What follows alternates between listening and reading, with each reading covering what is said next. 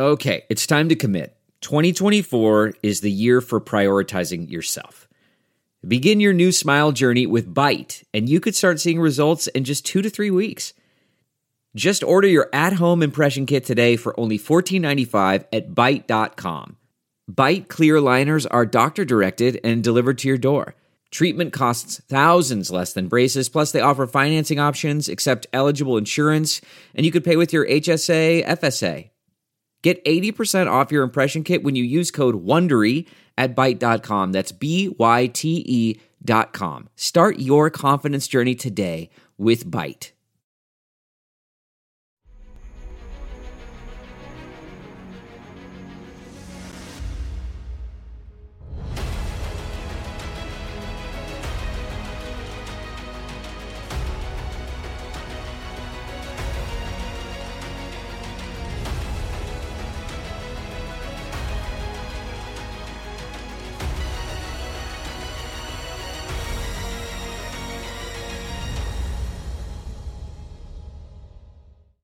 Hi, everyone. Judge Andrew Napolitano here for Judging Freedom.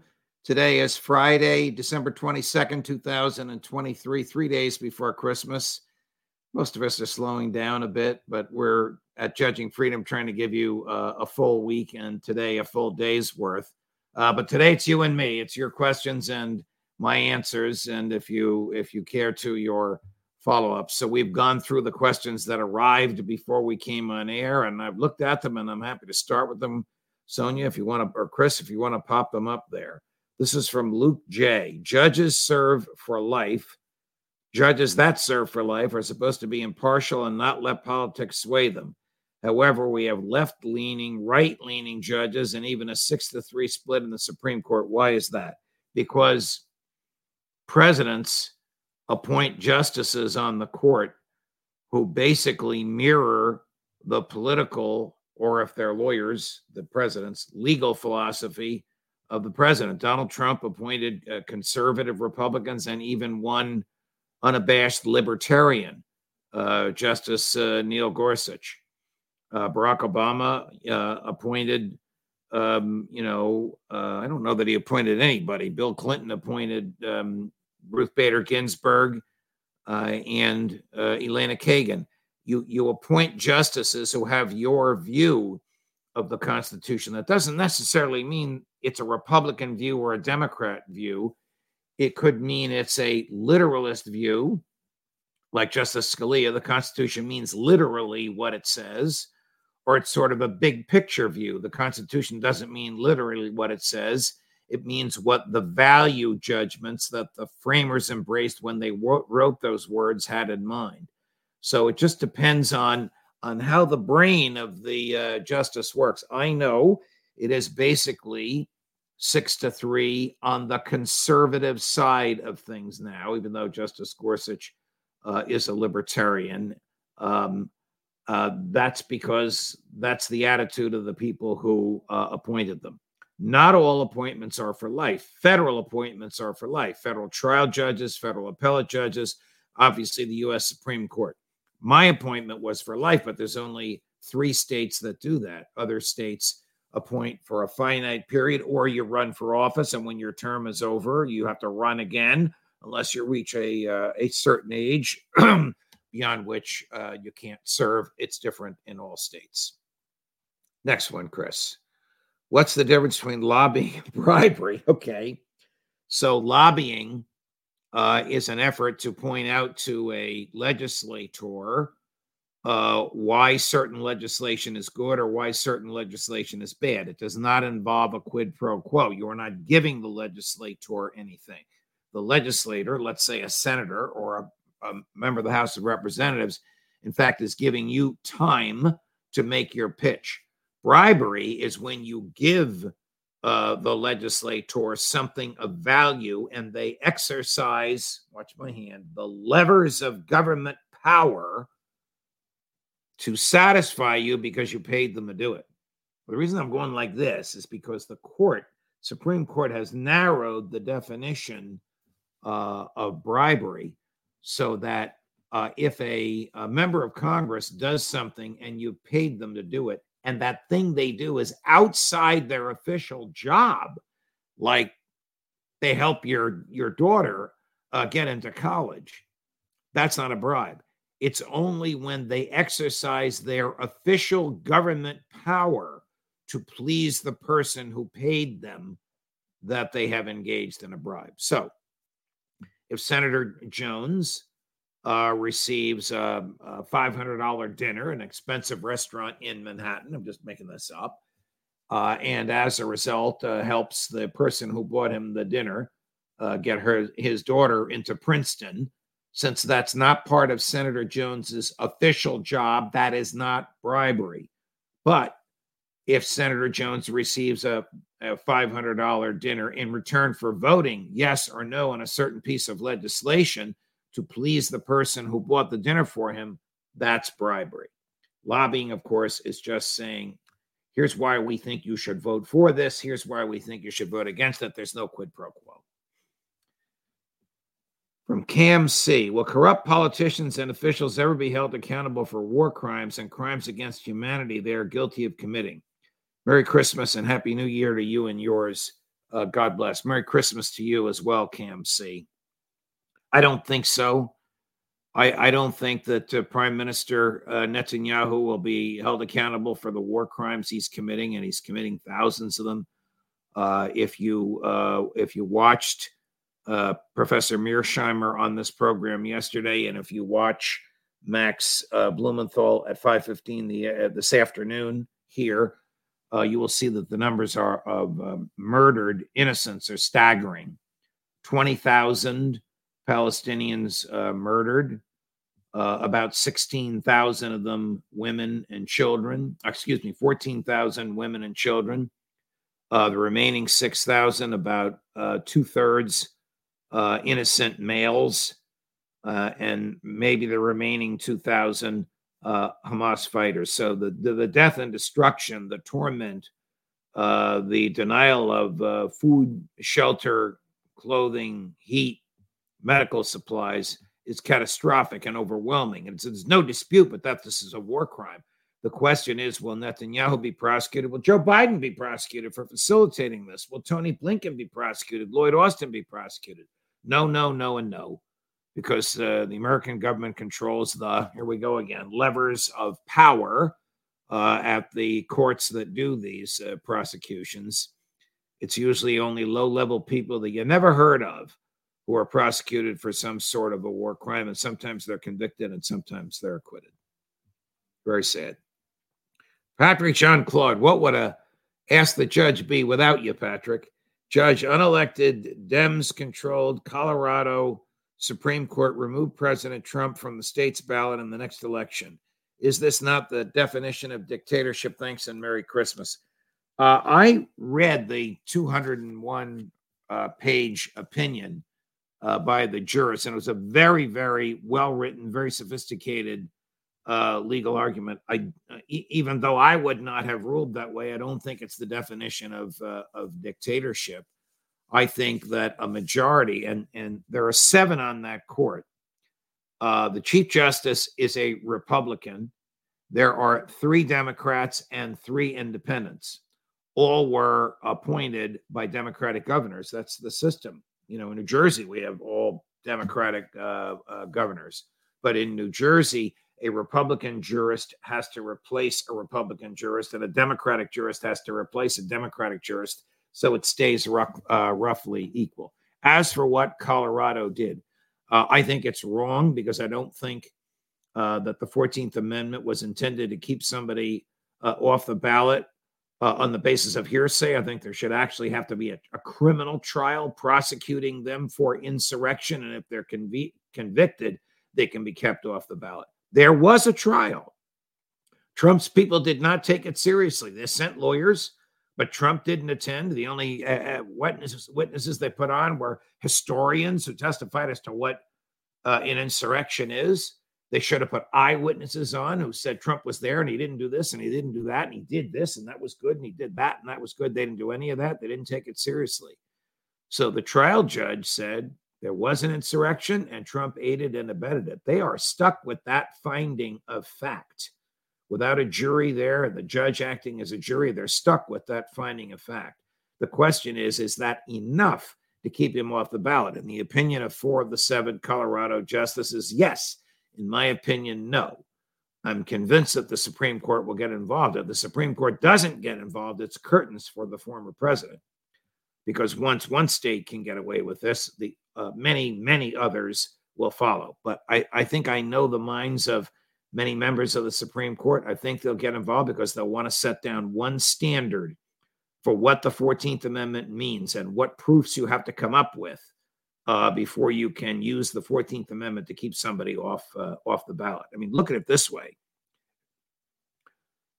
The president of the United States shouldn't be chosen by judges or even by uh, amendments that were intended to keep former Confederate soldiers out of the uh, Union uh, central federal government should be decided by uh, by voters, and I think the Supreme Court is going to come down in that direction.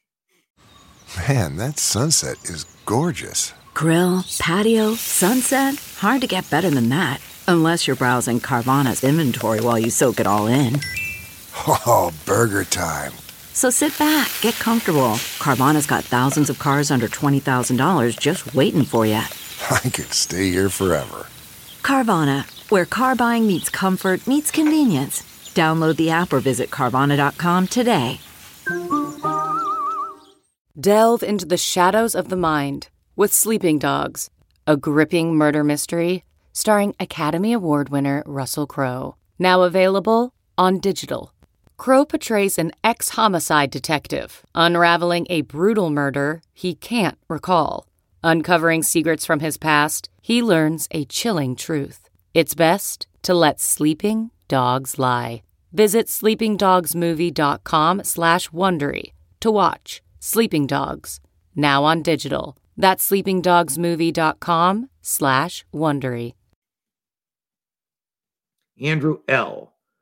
What is your favorite Italian dish on Christmas? Actually, my favorite Italian dish on Christmas is Christmas Eve when um, the Italians have a vigil dinner. And if you are from southern Italy, as my uh, grandparents, um, it's seven different kinds of fish, one for each of the seven sacraments. That is my favorite Italian dish on Christmas Eve. Uh, the tradition is fading away, but I will get about three different kinds of fish uh, this uh, Christmas Eve, which is uh, Sunday night. Thank you for that question. Gas station sushi. Oh, I, I know you're allowed to use whatever moniker you want. I, I condemn this Nikki Haley stuff. You got to say who you are. But the thought of eating sushi in a gas station just crushes, crushes my appetite. Question, Judge. I believe NATO is an outdated and unnecessary entity which should have been dismantled when the Soviet Union dissolved in 1791. Who or what decides the existence of NATO? Let me say first, I agree with you. Donald Trump said he agreed with you, but he didn't follow through on withdrawing us.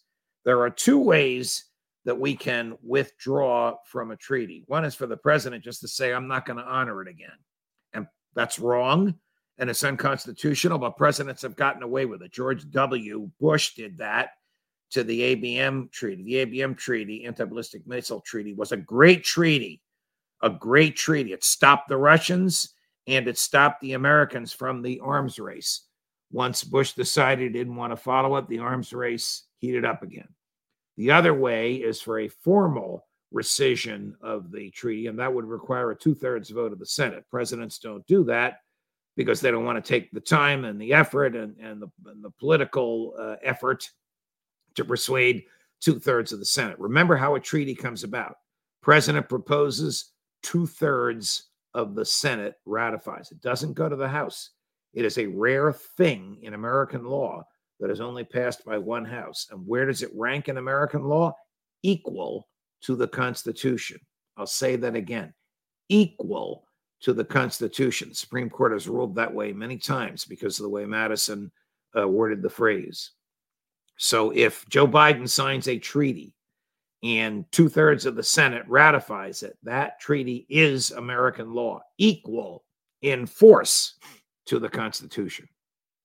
Uh, will we withdraw from NATO?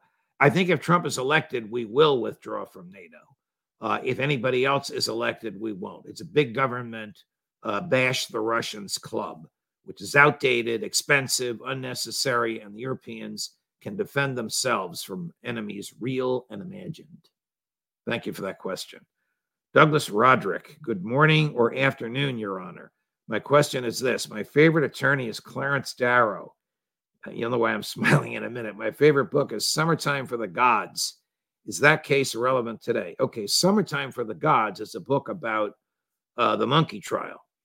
The monkey trial, that's the, com- the popular name for it, uh, was a prosecution by the state of Tennessee against a man named John Scopes. Scopes was a school teacher uh, who uh, taught evolution, uh, and that was a crime in Tennessee at the time. And uh, Clarence Darrow defended Scopes, and William Jennings Bryan, who had run for president of the United States three times, was brought in uh, as the prosecutor. Uh, the case was wildly and maniacally followed by the media. The courtroom was so oppressively hot that they moved the case to a parade stand in a public square outside the courtroom. So the famous cross examination by Clarence Darrow of William Jennings Bryan took place outside. The jury could barely hear it.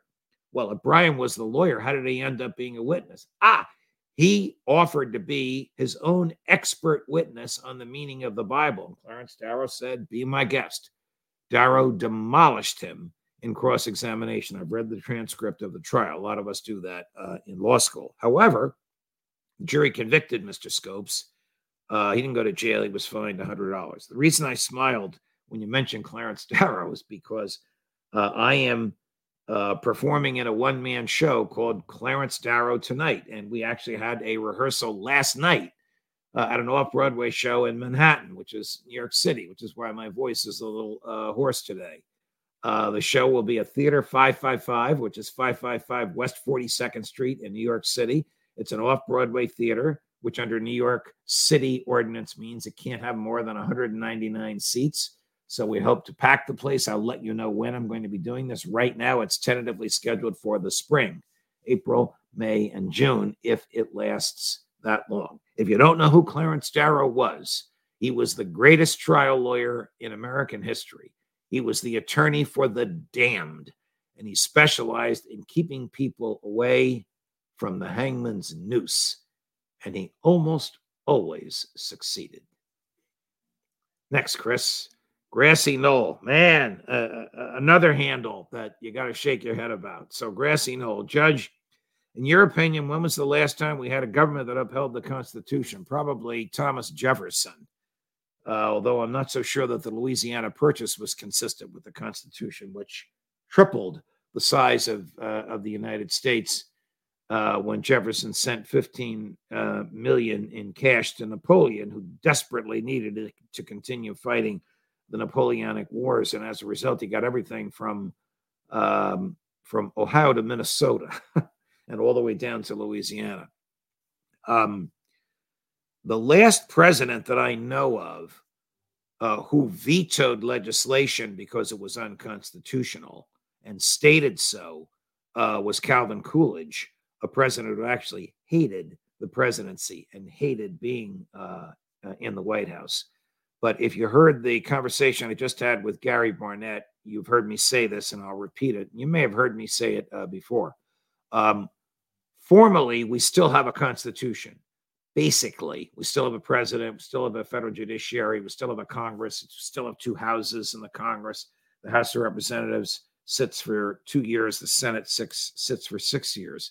But functionally, we don't have a constitution anymore at all because the purpose of the Constitution was twofold to constitute, to establish the federal government, and to restrain the federal government.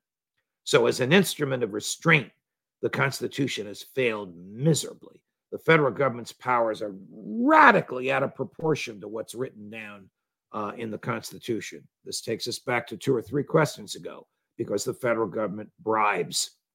It bribes the states with bailouts, with cash. Um, we want you to lower your speed limit to 65 miles an hour and in return, we'll give you a couple hundred million dollars to repave the highways in your state.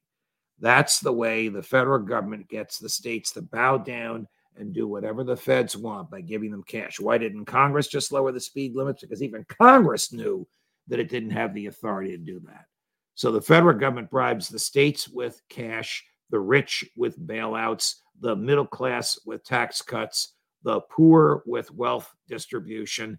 And as long as it keeps engaging in that bribery, it will stay in power. But one day, enough people will say, enough is enough. We're not listening. We're not paying attention. We're leaving the government. I hope I'm around when that happens. Next question. Vlad Freeman, question How does a state succeed? Ah, by bribery.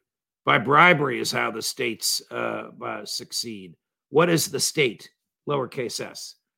Uh, it is that which has a monopoly of force in a given geographic area. Try and hire your own police department. Forget about it. You and they uh, will all be arrested.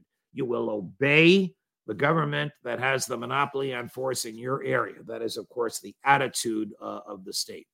Government is force. The state is force. It is not logic. It is not reason. It is not morality.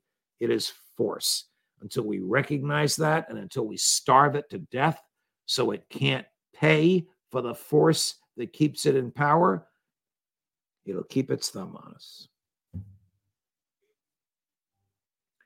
Ah, Bernadette Nespoli, a dear friend of mine who uh, uh, came to both of my uh, off Broadway shows that I did uh, earlier this year. Judge Napolitano, what are your thoughts on the Rudy Giuliani situation and the bankruptcy he's facing? Bernadette, thank you very much for the question, my dear friend.